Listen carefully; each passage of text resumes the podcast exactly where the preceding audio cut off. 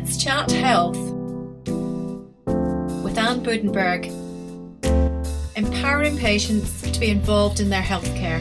So I'm joined today by Maggie Ellis, who is Senior Lecturer at the School of Psychology and Neuroscience at the University of St Andrews.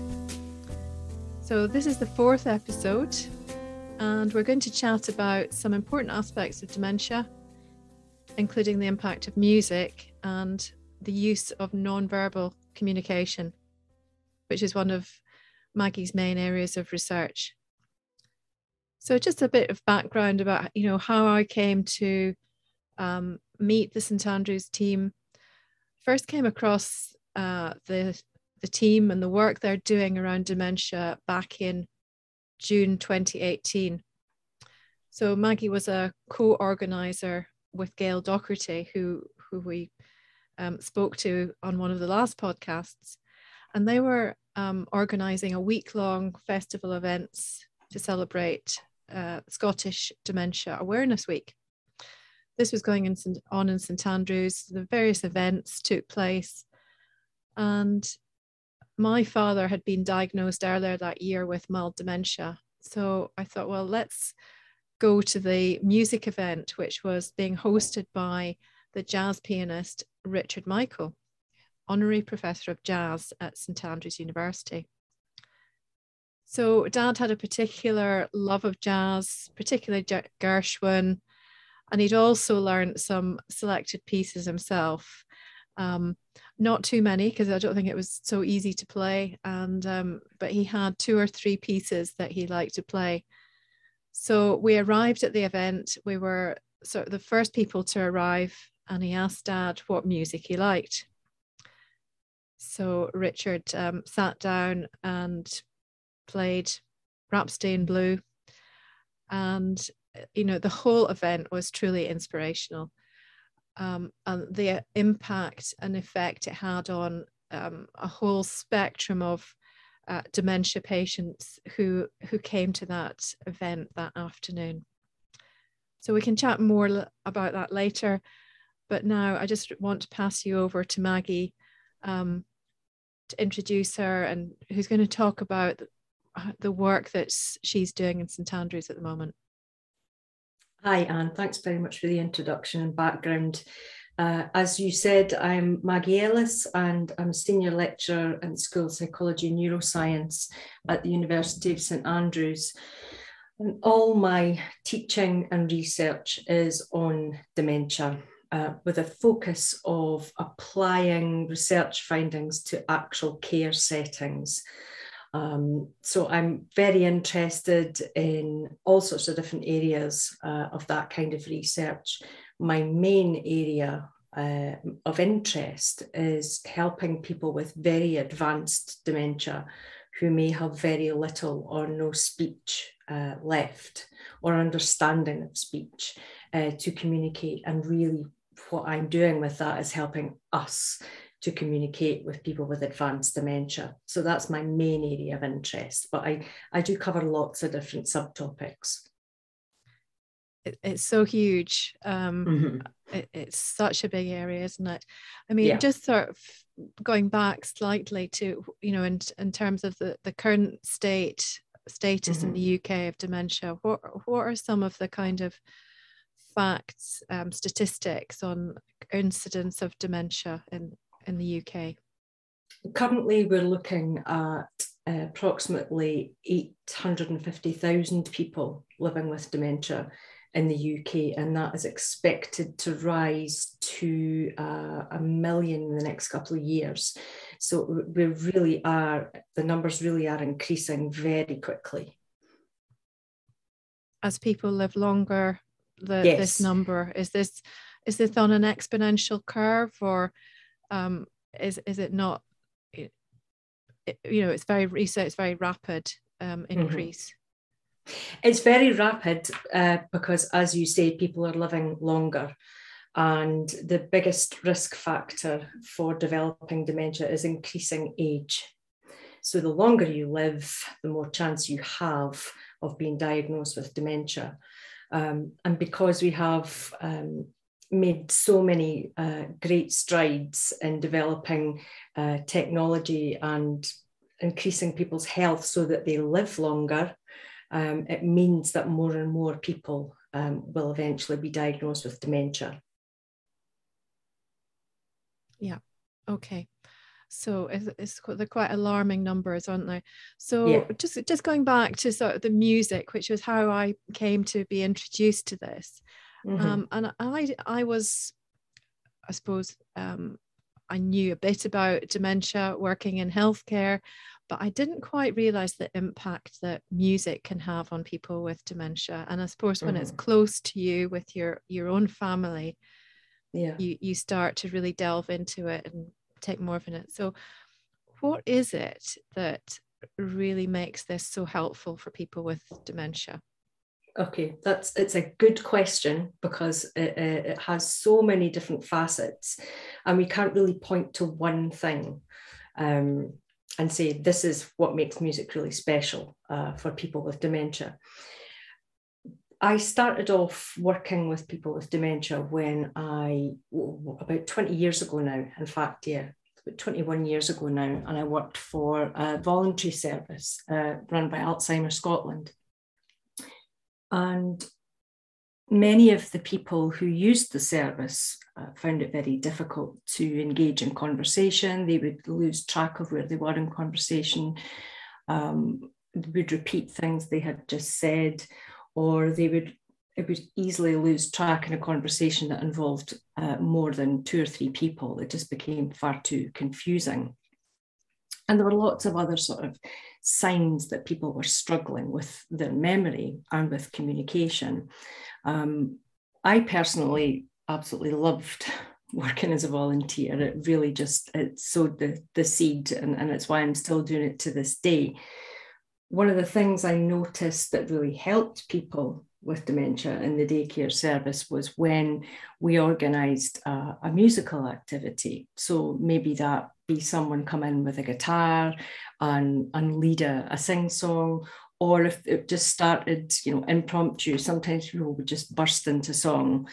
Um, and what really fascinated me was the change in mood and also how much people remembered in terms of both the lyrics and the melody. Um, and at that point, I didn't really understand what was going on here.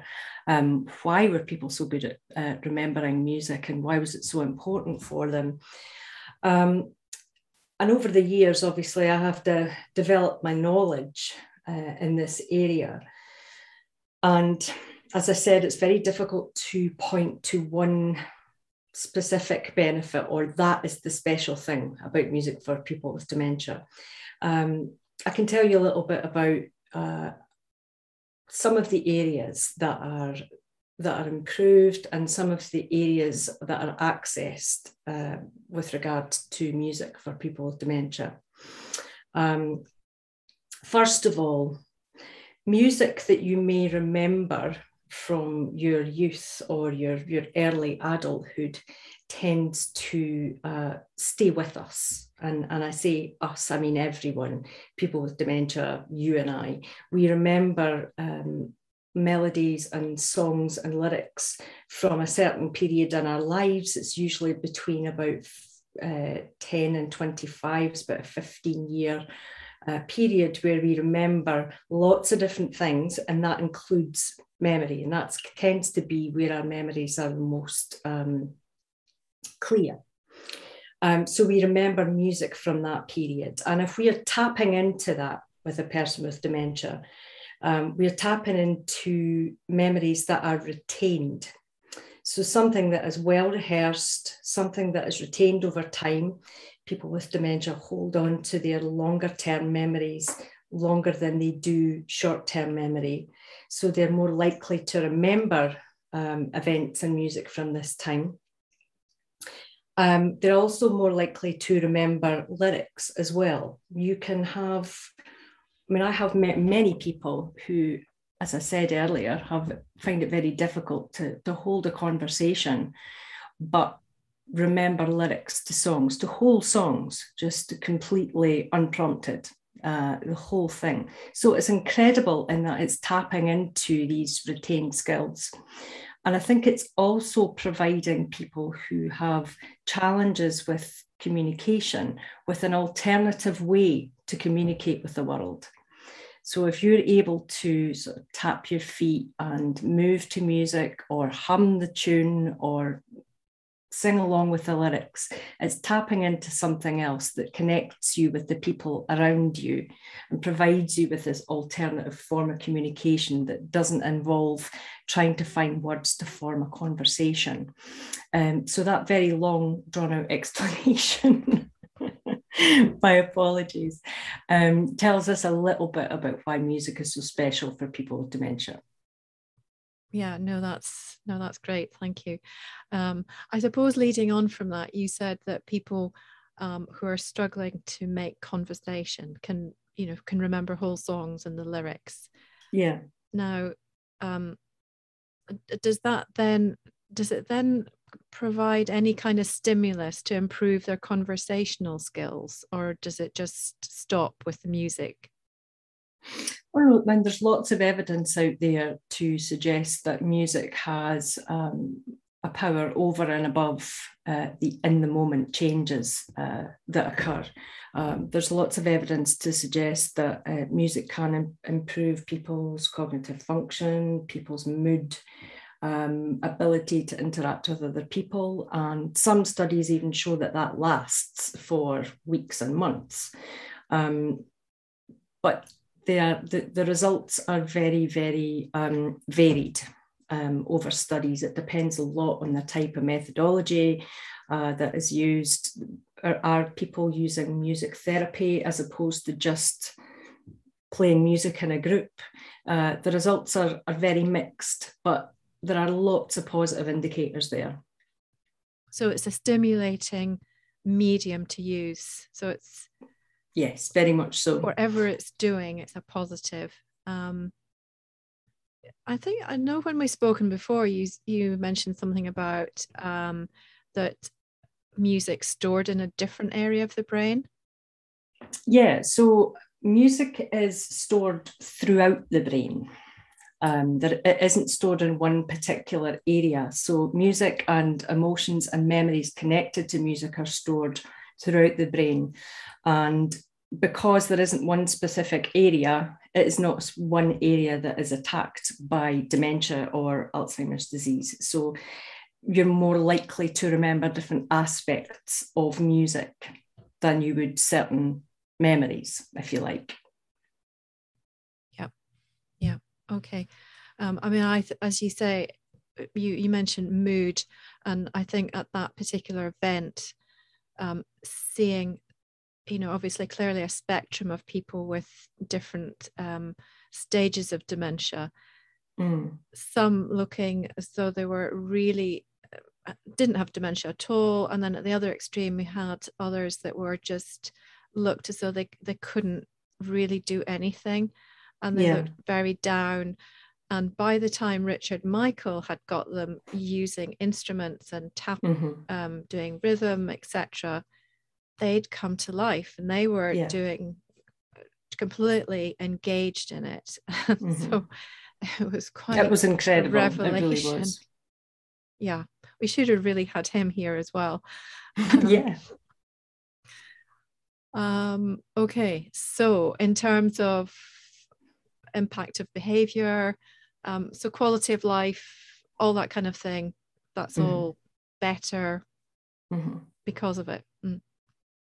Yes, um, there are obviously um, some aspects of using music with people with dementia that can generate negative memories. So it may be that, um, take for example, someone in daycare who hears a song and it reminds them uh, of their parents, and then they remember that their parents are no longer here and they get upset. And some people, some people um, suggest that we shouldn't be using music that we know will elicit a negative uh, interact uh, a negative reaction or that we suspect might elicit a negative reaction however you and I and, and everyone else in the world will hear music on a daily basis, and we can't ever really know when something's going to come on the radio that's going to bring up a, a sad memory for us and we get upset. The whole point of it is that even if it does elicit a negative memory, people with dementia just have as much right as anyone else to express their emotions, be that positive or negative. And personally, I don't feel we should be walking on eggshells and trying to find only positive things at all times, um, because people need to express themselves, whether that be positive or negative. Yeah, yeah, no, I, I agree. That's mm-hmm. they're they've got to live in the normal world. I suppose mm-hmm. that's what you're trying to do. That live in the mm-hmm. normal world and deal with everything that that throws at it at us yeah. really. Yeah okay. So i guess that answers uh, one of my kind of questions i was going to ask about any particular music better than another so you you know.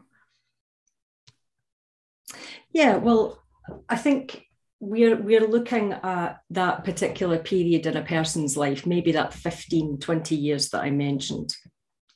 Um, that's where people will be most likely to remember uh, tunes and lyrics from, from that specific period. So it's going to be dependent on the person's age. And currently, what we're, what we're still seeing in, in care homes, um, I've been told, you know, anecdotally, that um, we're still playing sort of wartime songs to people with dementia in care homes. And, you know, they're, they're far too young. Uh, the majority of the people who are in care homes now are far too young to um, have been involved with that music at the time. They, they probably know it because they'll have heard it. Um, but it may not be that meaningful to them. So we're now, you know, I always say to my students, if um, if I have a diagnosis of dementia in my later life, you know, the music that I hope that they would play um, in the care homes would be, you know, 80s music. And, you know, that that kind of blows people away sometimes because you, you think of people with dementia as, oh, yes, it will be it will be the wartime music. That'll be the kind of thing that would that would uh, encourage them to sing and, and to remember the music. But it changes all the time with the age uh, of the group that you're working with. And, and we can tend to forget that at times actually absolutely because i was speaking to someone uh, about this sort of last week and he was saying exactly the same he said that mm. group of if it's 80 year olds they're not wanting to listen to vera lynn they're mm. you know they're of the rock and roll um the beatles generation yeah um so exactly that mm-hmm. um and and uh, yes you just kind of put those put people into this big group of sort of old people but mm-hmm. it's quite you have to be quite specific as you say to that that group to make it yeah. meaningful yeah yeah and it isn't easy to do um, but I, I, I really believe we're kind of uh, at a standstill we're a bit stuck um, when it comes to providing activities and an appropriate care for people you know if we're still playing as an example if we're still playing you know wartime music for people who are in their, their 70s, as you say, who would probably come from, we're, we're either, either into the Beatles or the Stones. Um, we're, we're kind of missing a trick here. Absolutely. What, what about people's who've previously played a musical instrument? Mm-hmm. Do they retain that ability to um, still play the piano?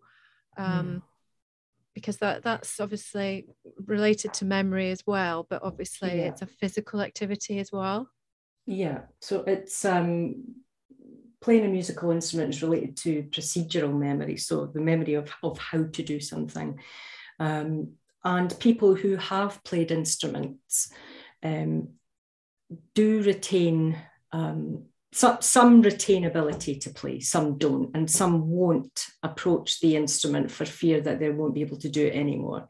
So there are lots of different reasons why people would or would not attempt to play the instrument that they once played.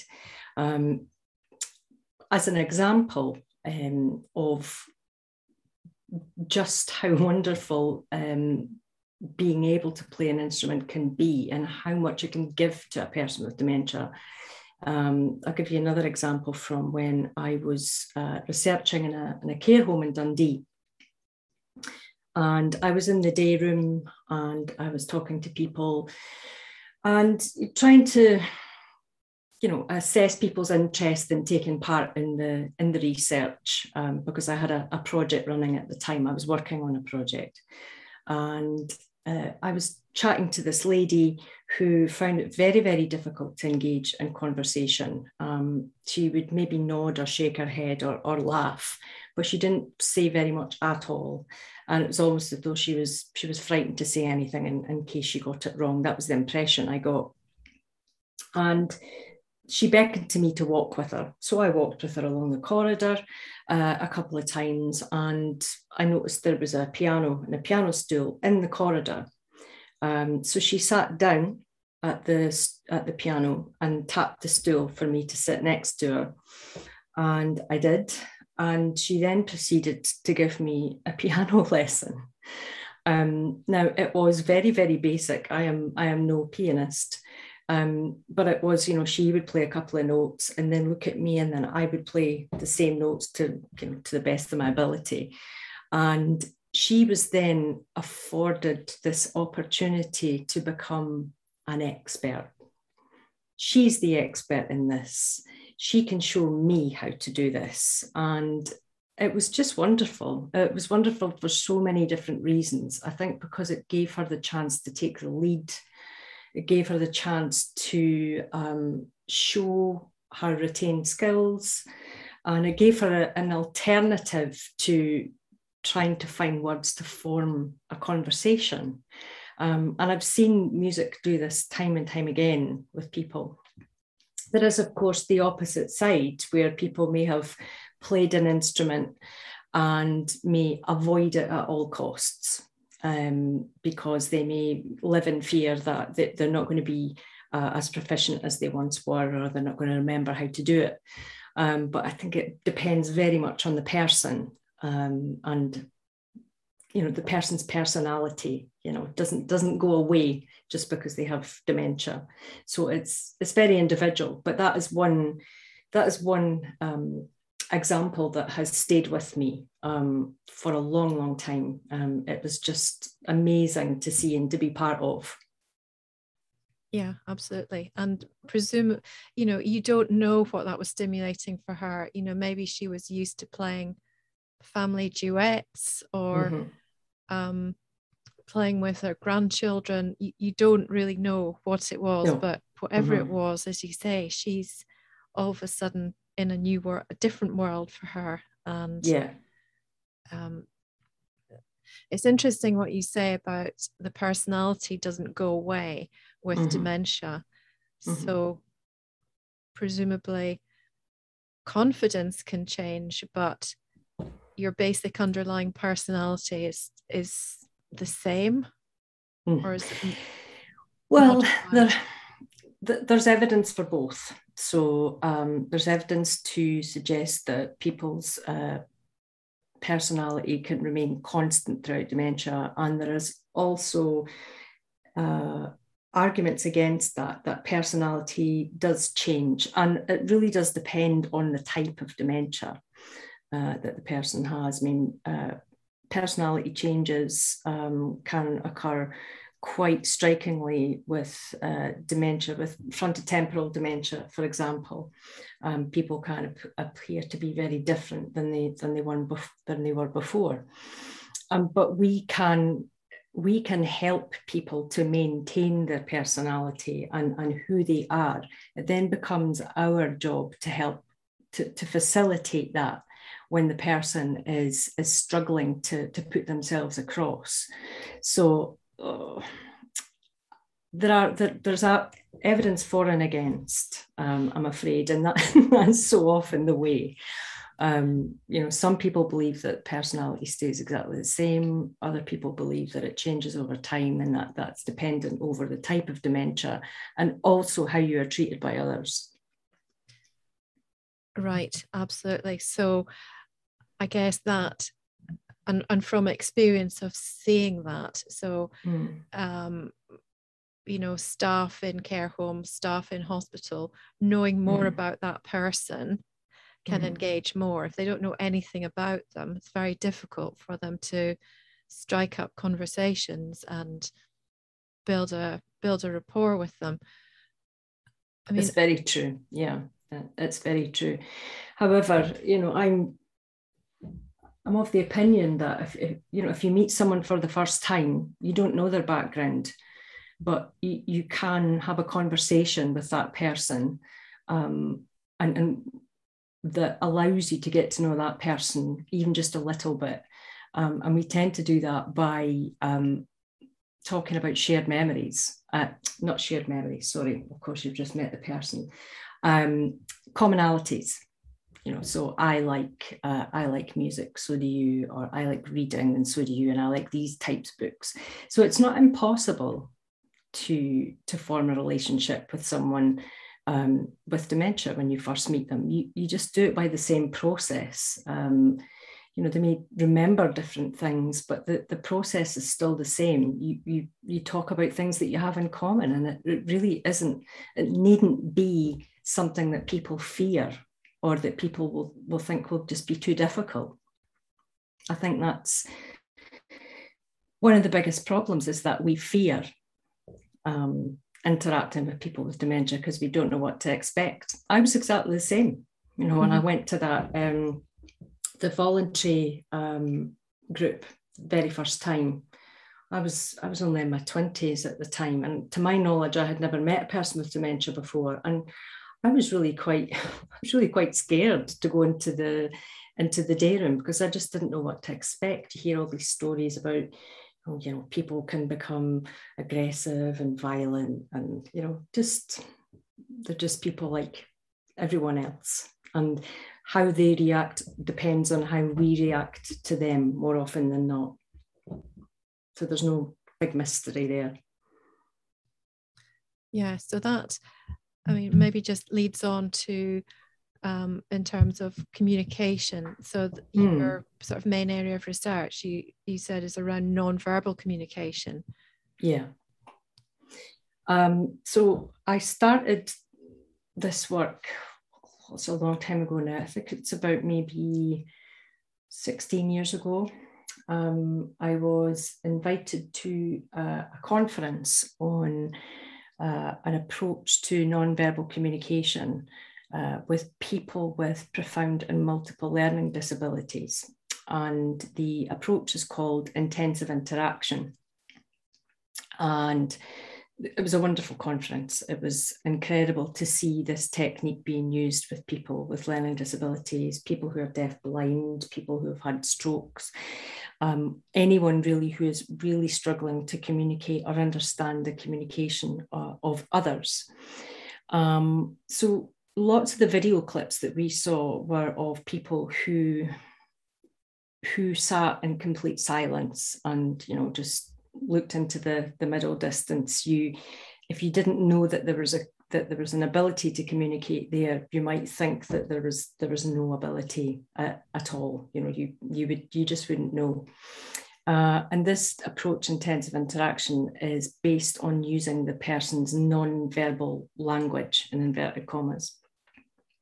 So what you would see in lots of these individuals um, would be uh, repetitive actions. So maybe something like tapping on a table, or maybe rubbing an item of your clothing, or tugging on their hair.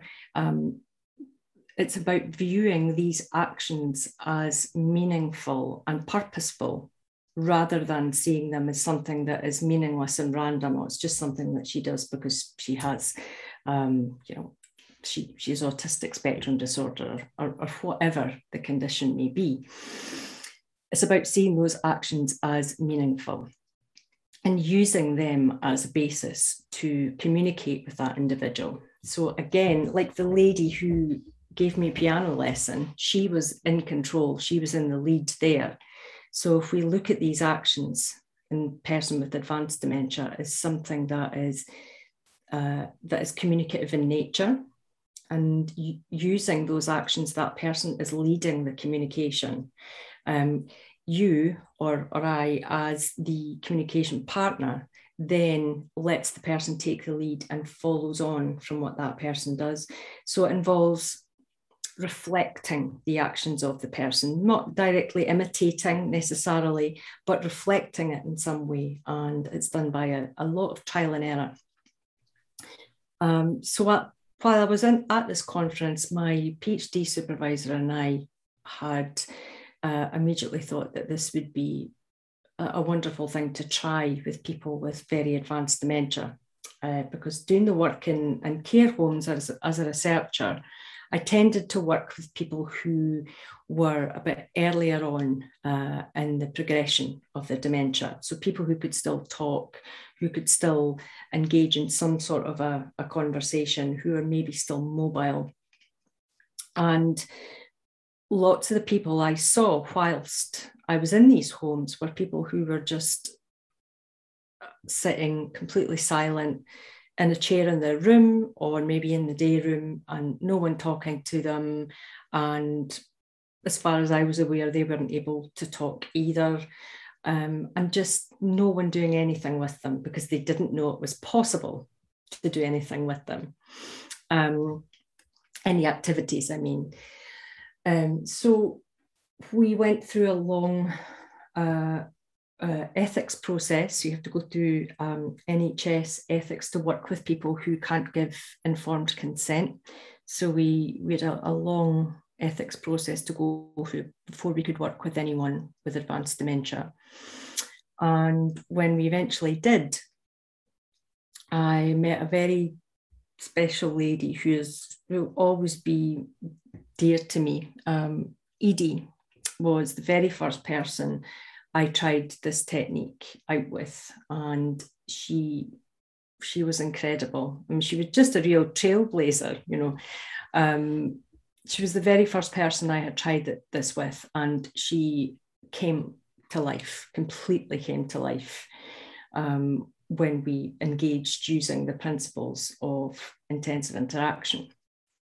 So that's a long time ago now, and we've since then published uh, several uh, journal articles, uh, a couple of books on the approach. We provide training on it now.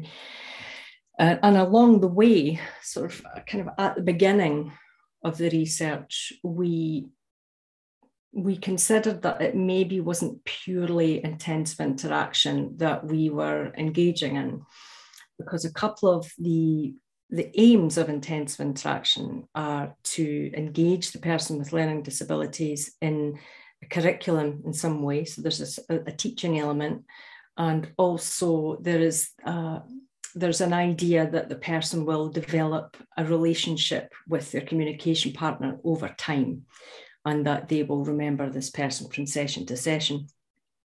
And we considered that our approach to this would be purely connection based. Allow the person with advanced dementia to form a connection with another human being. Um, so we're not expecting the person to learn anything. We're not expecting them to remember me or, or whomever else from session to session, and that we would adapt to whatever the person brought each time to the session. So myself or a trainee would not uh, reintroduce an action that was present in uh, a previous interaction um, because it, inverted commas, worked the last time. Um, we just adapt to whatever the person is doing in the moment. And therefore, we named our variant uh, of intensive interaction adaptive interaction for dementia. Uh, and we've done lots of work over the years on this now, and it's it's really growing in people are people are becoming much more interested and much more accepting of it now. You know, we did have um, there, there were some um, reactions to it, some negative reactions to it when we first started this work, um, but people seem to be uh, coming around to it a lot more now, and we are we are doing far more presentations, uh, training. We're writing more on the topic. Um, so I think I think we are we're getting there with this approach.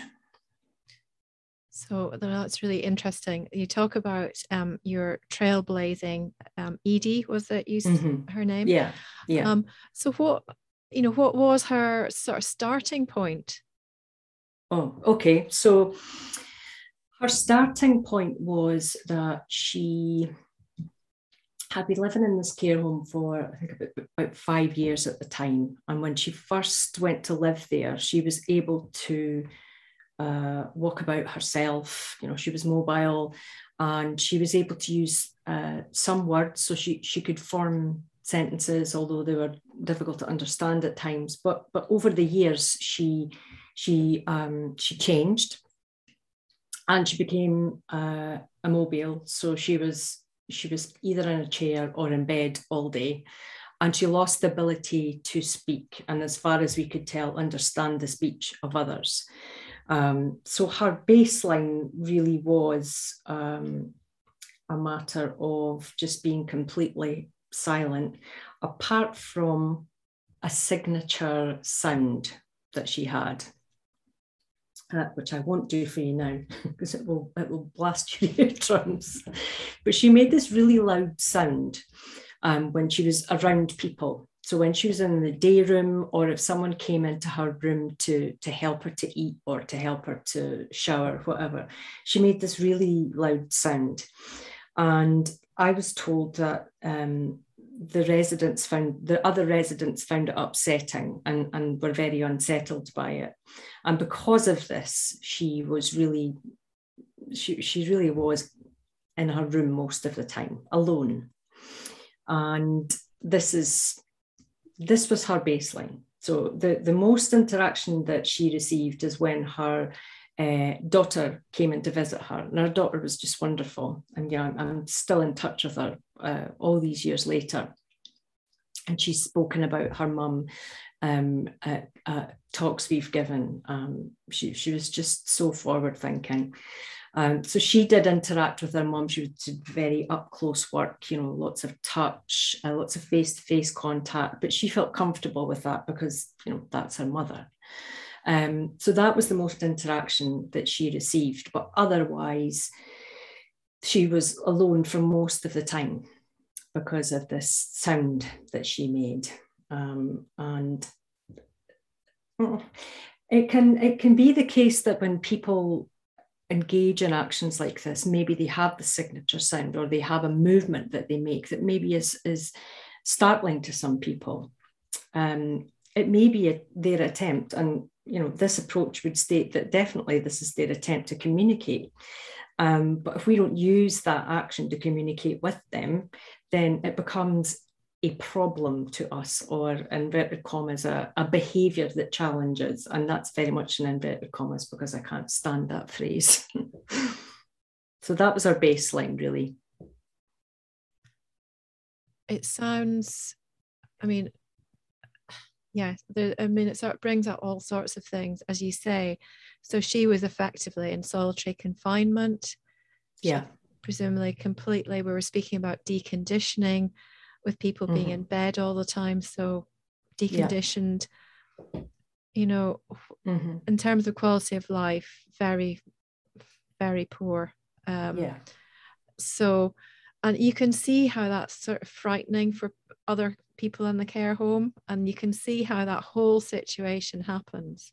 So yeah. you came along and turned this noise that she was making into kind of something useful. You turned it mm-hmm. into a language. Yeah. Um, it was her language. It was part of her communication repertoire. Um, there, were, there were lots of other elements of that repertoire that that surfaced once um, once we we made a, a breakthrough with her. Um, but it was it was absolutely it was so joyful this initial interaction because it's almost as she almost seemed relieved that someone was um, making an attempt to engage with her in a way that she understood.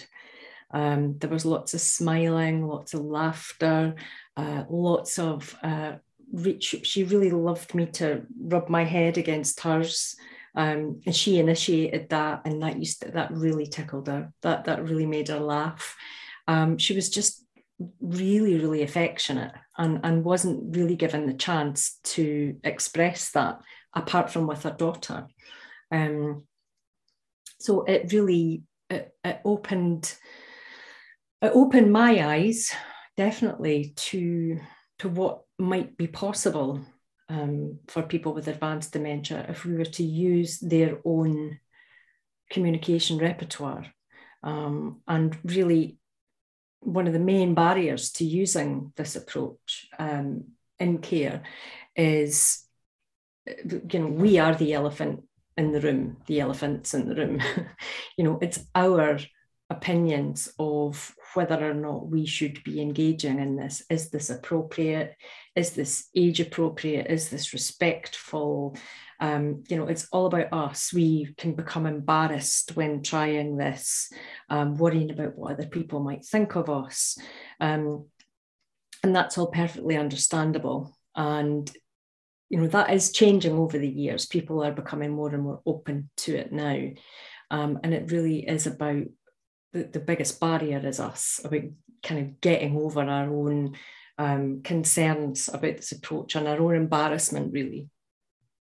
Yeah our own prejudice. And yeah. I suppose it throws up you know for me it kind of i suppose poses the question it sounds you know yeah what if what a fantastic um, thing to do for someone mm-hmm. and also their family and yeah. obviously presumably you can engage the family but in terms of time you know what is the time frame and um you know the man hours to go into this so it becomes um, you know wh- who's going to do this and mm-hmm. you know how long does it all take yeah and and that is it's always a question that we're asked you know we don't we don't have time to do this you know when when can i possibly find time to do this and i don't we, we're all very aware of how busy care caregivers are. It's an exceptionally busy, um, pressure-filled job, um, and we try to stress that we are not asking you to do anything else here. We're not trying. This is not an add-on or a nice to have. Um, this is a way that you can communicate with the person on a daily basis while you're helping them to eat, while you're helping them to shower, um, while you're doing these activities of daily living with the person. You know, it's not that when you engage in those activities, you're talking to them, and then there's an extra five minutes for adaptive interaction. Um, we don't want to give anyone any extra work to do. Um, what we're trying to put across is that this can be integrated into the person's day and, and into your working practice.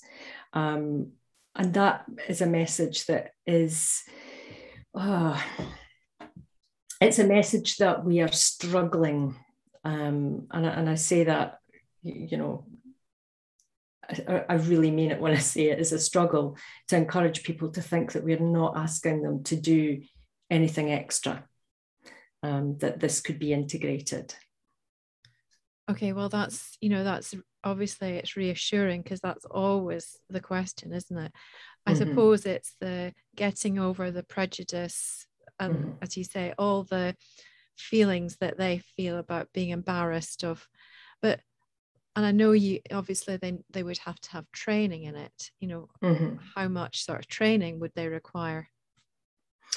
Um, the training we provide training that can either be uh, a day, so that be an introduction to it, um, and we also provide training that can happen over uh, a week, uh, where we see people for three days and then we have a, a, six month follow up. Um, so, in order to be trained, you could learn the basics in a day um, and you could try it. But the, the three day training program involves uh, sort of hands on help with uh, any questions that people might have in the moment. Um, and that I think is very useful because people need to practice um, and need to start feeling comfortable with this. It's I think it's very diff- it would be very difficult, I think, to have the basic training in a day and go out and now it's part of your practice. I do I do think you need I do think need a little bit more time for it to percolate and for you to get used to the idea and get used to trying it with people and and just seeing what happens because it's it can be it's such an unknown. You know, you could try something with someone and you see absolutely, or you think you see absolutely no response. But try something else that you think maybe not be that significant of an action to a person. And then you just see their eyes fly open and you know they reach out for you. It's you have to develop your confidence in, in trying things out. And I think that is that takes time.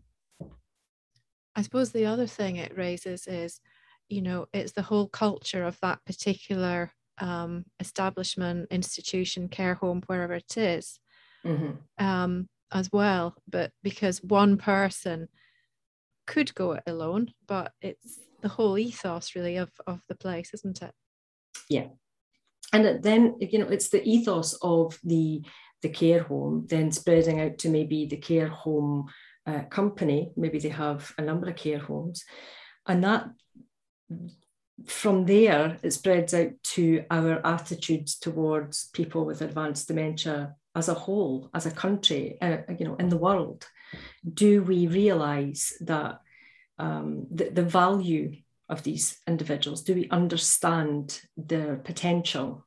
Um, do we look at people with advanced dementia as, as being full of potential and, and untapped uh, skills, or do we look at these individuals as people who are at the end of their lives and you know it's best just to leave them leave them be?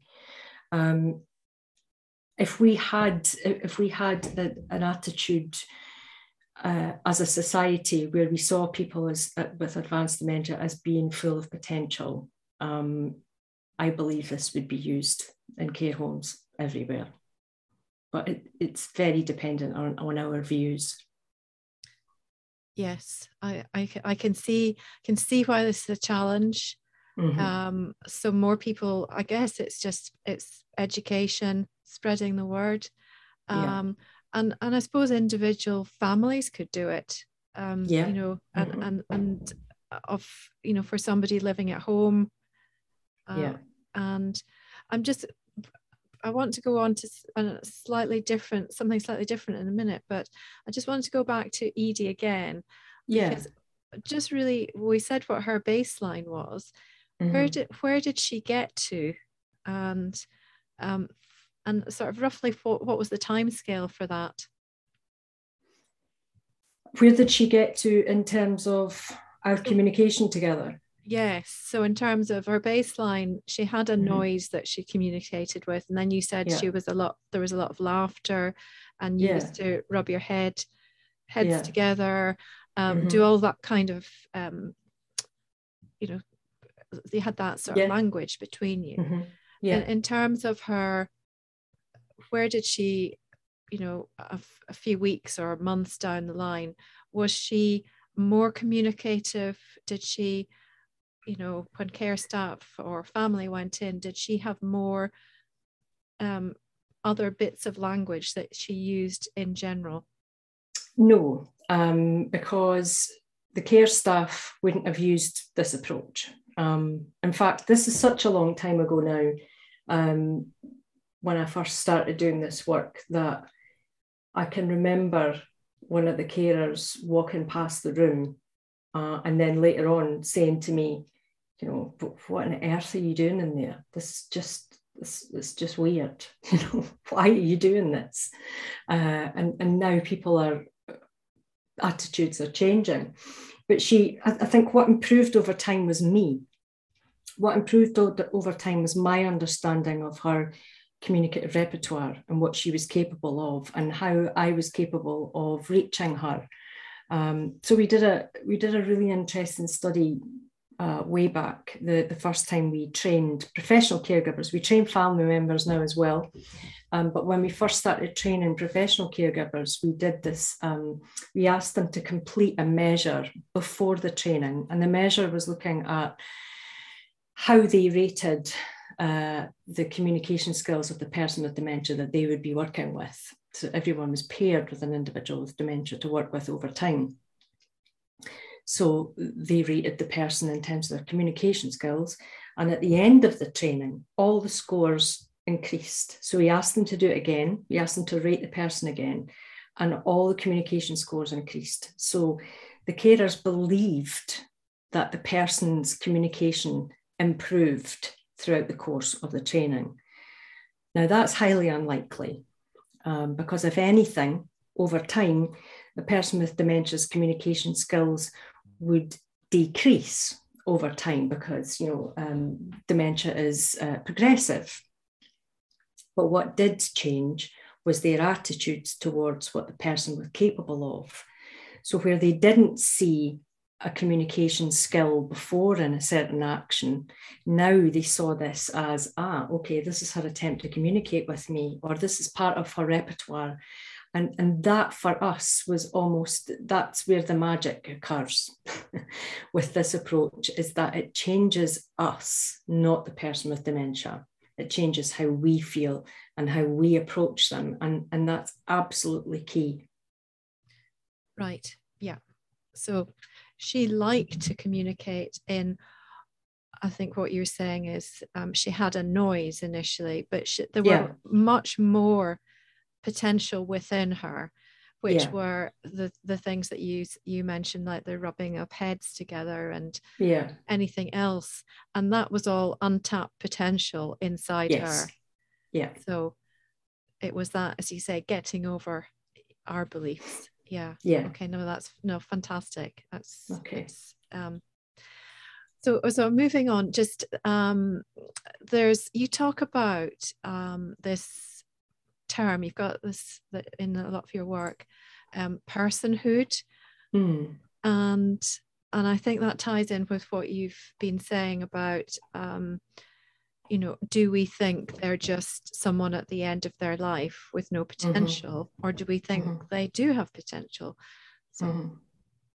okay so so personhood um, it, it can be a bit of a woolly term and it can be you know, there are several different explanations of, of what personhood is. Uh, but what I would use for people with dementia is personhood is about how the person perceives themselves and how this is being supported by those around them. So, am I supporting the person to believe that he or she is a communicative, um, a social agent? Am I supporting him or her to believe that? Um, am I supporting him or her to believe that she is a valuable member of society, that she has something to give? Um, and again, as, as people lose their abilities to communicate or, or whatever is going on for them, we, it's our job then to step up to help the person to maintain their personhood and their sense of self. Uh, and it then becomes it then becomes a, something that we can contribute to and something that we can help with. We can help the person to really feel that they are that they matter and that they're not diminished in terms of their personhood because they have dementia um, and that they they retain their intrinsic humanity or humanness. Um, it, it's uh, it's something that we can help with as as the person goes further into their dementia so I, I guess I mean it sort of it makes me think it's not goes beyond dementia, um, I mm-hmm. suppose, mm-hmm. because it's you know someone with a stroke who's in unable to communicate or mm-hmm. communicate. It's you know it's that same thing. Are they? People come out with those phrases like "there's nobody there." They've that mm-hmm. you know, but there is someone there. It's just yeah what you were saying is how do you support them to be mm-hmm. um, a human being mm-hmm. Mm-hmm. yeah i mean and it's it's so important that we do so because if we if we don't recognize the person as fully human and as a social agent even though their communication skills are uh, have changed over time it has huge implications for the person's care because if we believe that this person is you know, is non-communicative, uh, just sits there, doesn't do anything anymore, you know, can't contribute anything. That therefore gives us a license to treat the person in a certain way. Um, whereas if we were to work hard to help the person to maintain their identity, to maintain their personhood, it makes our job all the more valuable. It makes us feel better about how we do our job. It increases our sense of self efficacy. Uh, if we can reach a person and uh, engage in a, in a meaningful uh, relationship with this person based on their own language. So, how do you think we get those messages out? I mean, I suppose, firstly, to um, people when when people first get dementia and get that diagnosis, you mm-hmm. know, there's this huge stigma. And uh, I remember my father, you know, he didn't want to tell anyone. It was, mm-hmm. and it mm. was, you know, it's only mild. Uh, you know, mm-hmm. um, how do you get those messages out just in in that initial stages to the family so that you know you're kind of educating that mass of people who are who are being diagnosed? That's a huge question. Um, and it is one that is people all over the world are trying to uh, address this.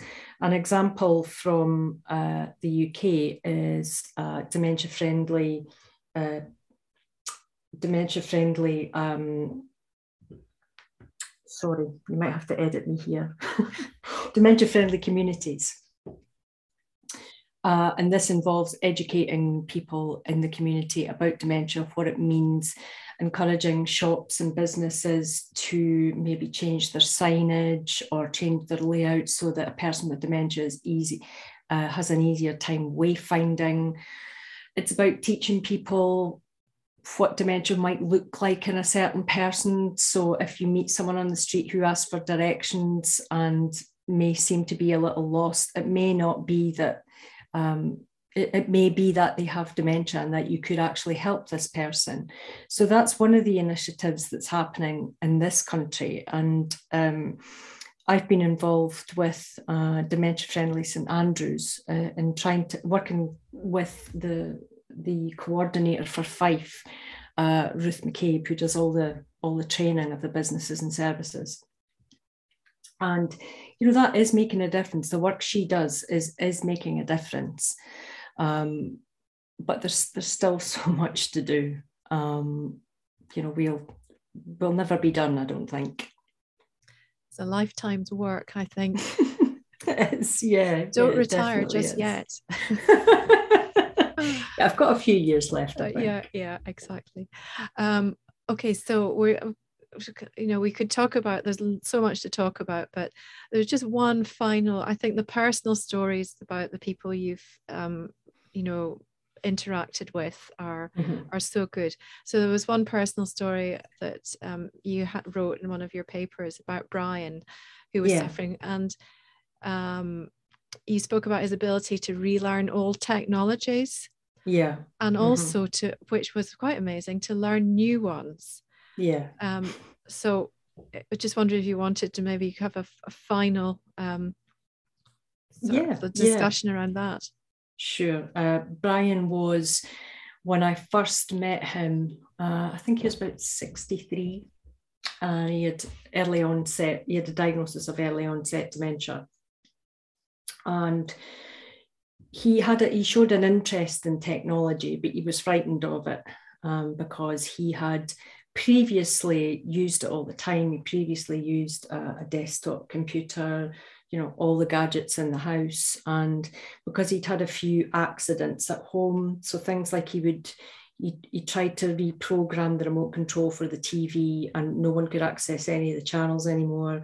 Um, he put a tin of beans in the microwave and it exploded and he was just prevented from doing so many things at home um, because he had because there had been several accidents and, and mishaps. Um, so he had he had lost a lot of his confidence around using technology.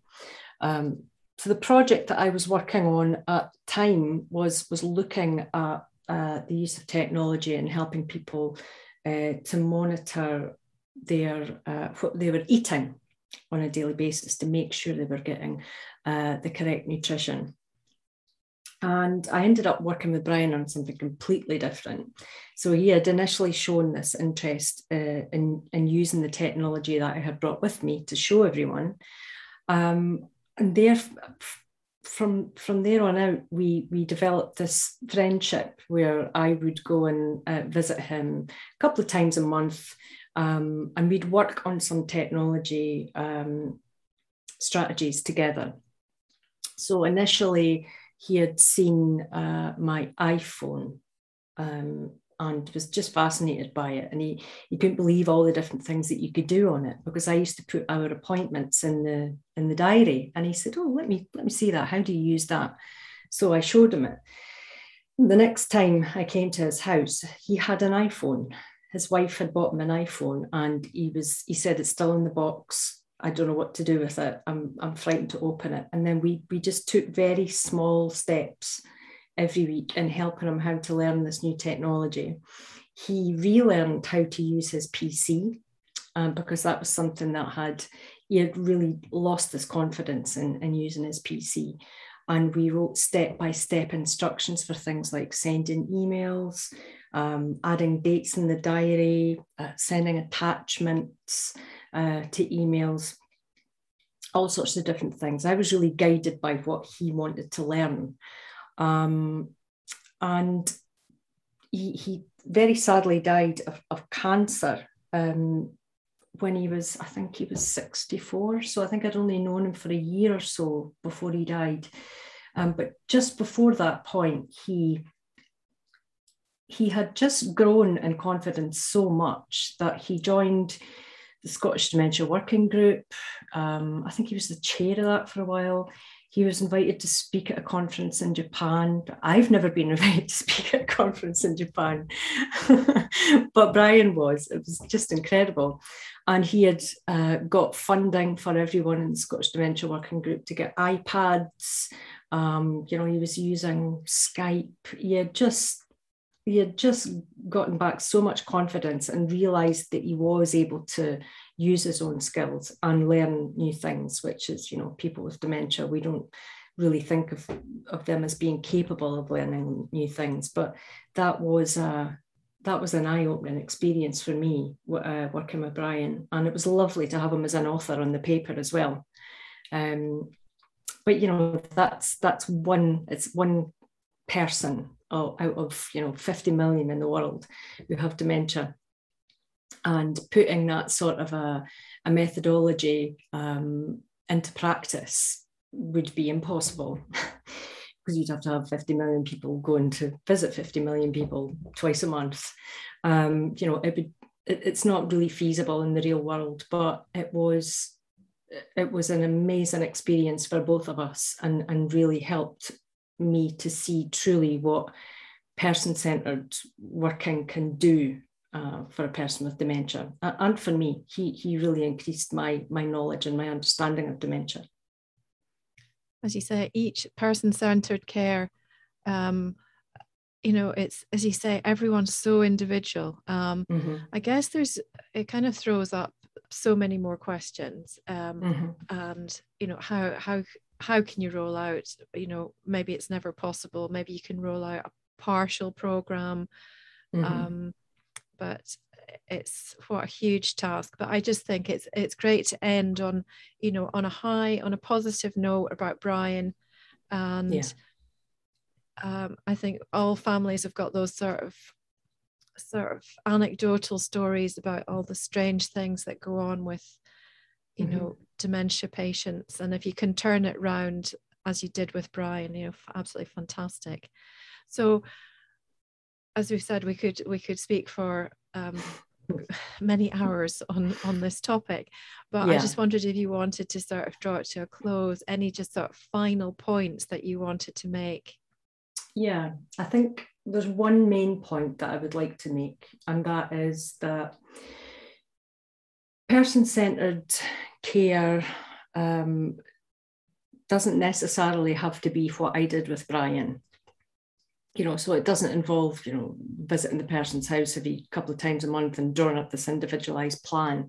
It really is about treating the person as an individual. And, and that is, is as simple as that or as difficult as you want to make it. Um, you know, it is possible uh, to uh, engage in person centered care in the system that we currently have. Um, I just don't think that the training is there. Um, and I think that person centeredness, again, like personhood, um, is, is, a, is a woolly term.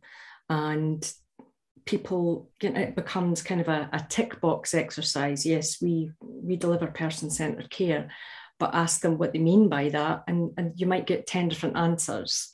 Um, so it is possible to treat each person as an individual. You know, we do it in our daily lives all the time to everyone we meet. We would never assume that people would never assume that you and I were exactly the same.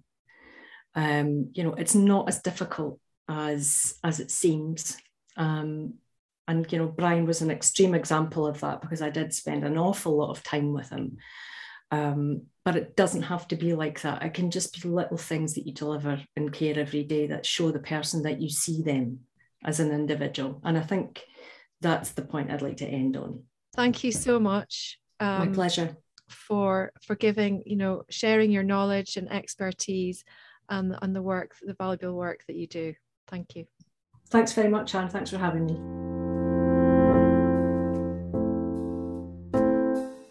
Let's Chat Health